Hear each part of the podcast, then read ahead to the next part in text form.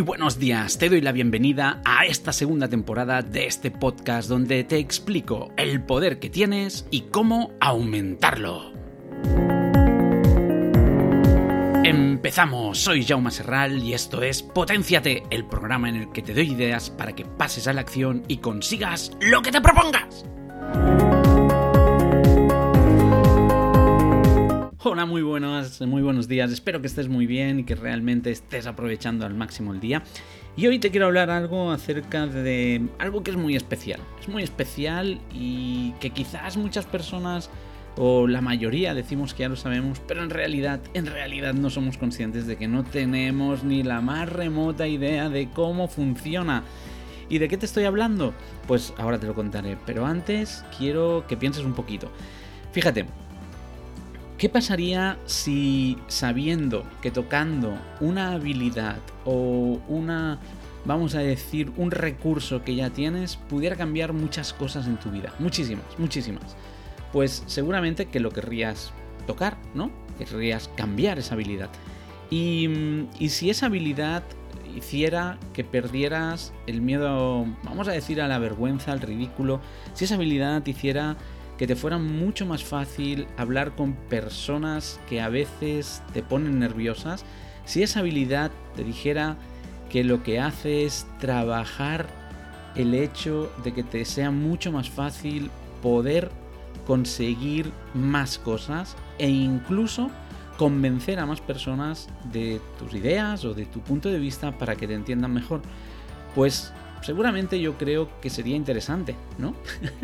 ¿A ti qué te parece? ¿Sería interesante o no? Bueno, yo creo que sí. De hecho, es una de las habilidades o los recursos que más he trabajado. Y aunque hay gente que no lo calificaría como una habilidad, yo sí lo califico como una habilidad y te diré el por qué. Porque todos nacemos con algo de ella, pero la tenemos que desarrollar. Y es como un músculo.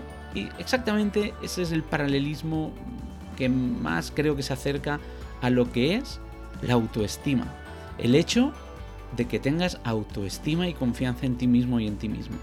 ¿Y por qué digo que es un músculo?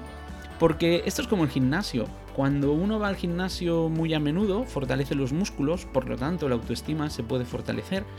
Pero, pero, el inconveniente es que si nos descuidamos y dejamos de muscular nuestra eh, autoestima, puede ser y de hecho, no es que pueda, es que va a ocurrir que va a empezar a bajar.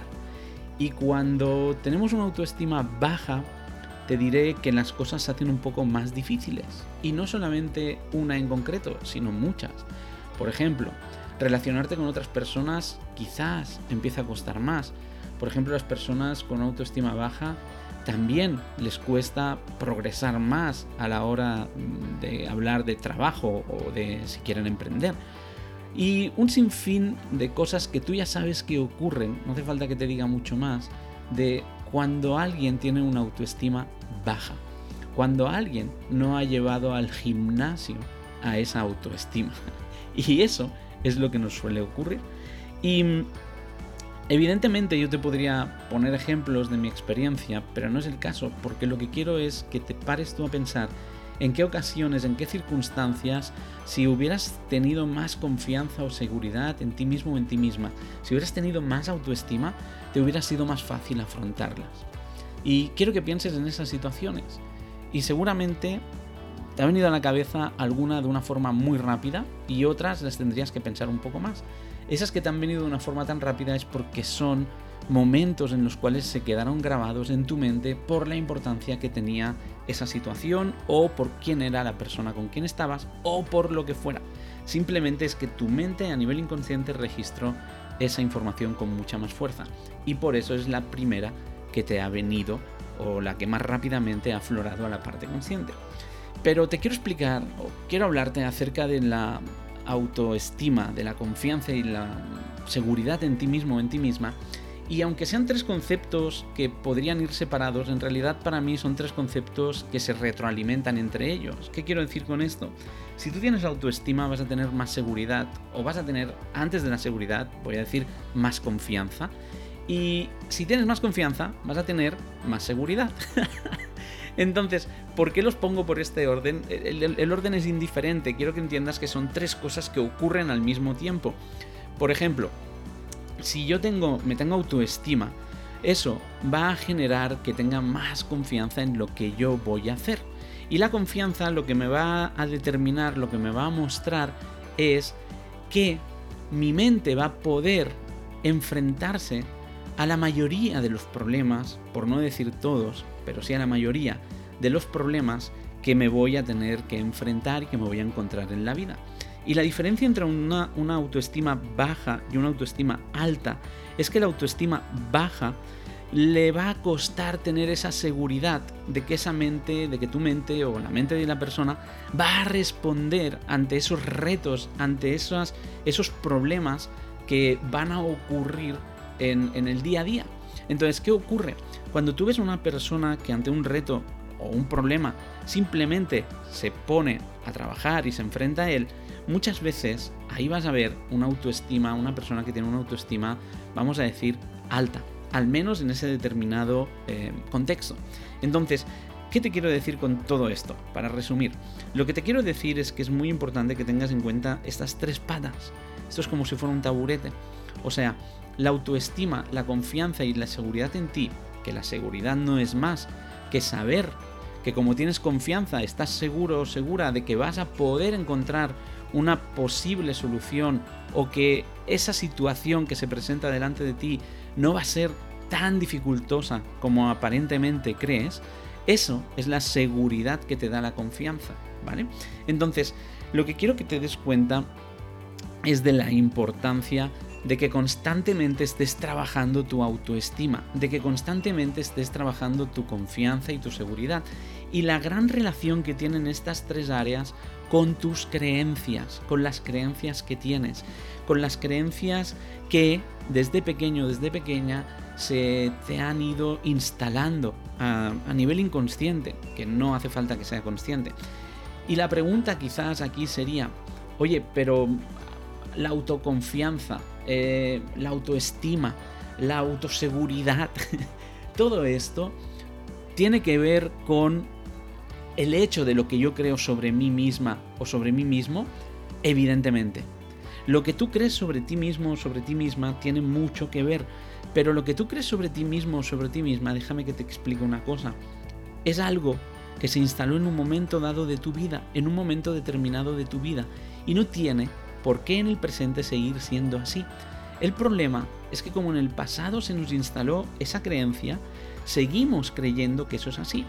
Y de hecho, vamos a hacer todo lo necesario en nuestra mente para que se cumpla esa creencia o demostrarnos que esa creencia es cierta. Entonces, como te puedes dar cuenta, aquí estoy hablando de dos cosas totalmente diferentes. Por un lado, de qué cosas hacer para entrenar la autoestima, la confianza y la seguridad en ti mismo o en ti misma.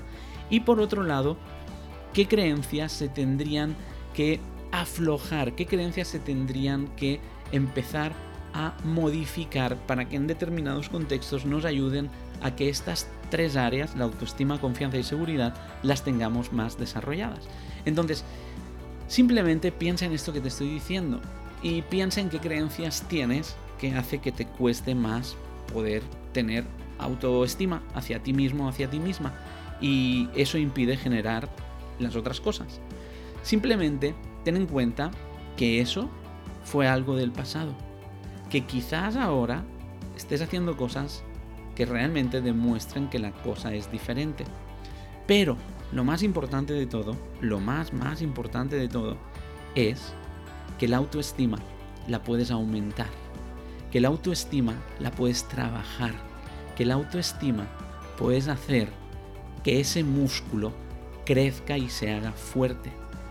Pero recuerda, de la misma forma como si dejas de ir al gimnasio tu musculatura va a disminuir de la misma forma si dejas de ejercitar la autoconfianza, la autoestima, el, la autoseguridad.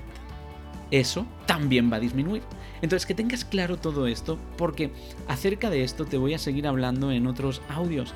Te voy a explicar acerca de la diferencia que hay entre la autoestima y la vanidad porque esto es una pregunta que me hicieron em, o me han hecho en varias ocasiones.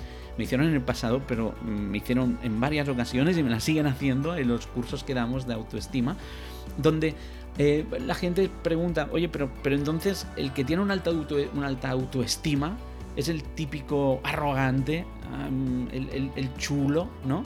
No, no, no, no tiene absolutamente, absolutamente nada que ver, es totalmente lo contrario, pero de eso te hablaré en otro audio, ¿sí? Te hablaré también de cómo afecta la autoestima en tus relaciones de pareja, de cómo afecta tu autoestima en las relaciones laborales, de cómo afecta tu autoestima en casi cualquier área de tu vida en un momento dado y cómo poder trabajar todo esto. ¿De acuerdo? Bueno, espero que te sea útil el audio y nos escuchamos en el siguiente. Que vaya muy bien. Y por cierto, el secreto, guárdalo contigo. Si no, dejará de ser secreto. Hasta luego.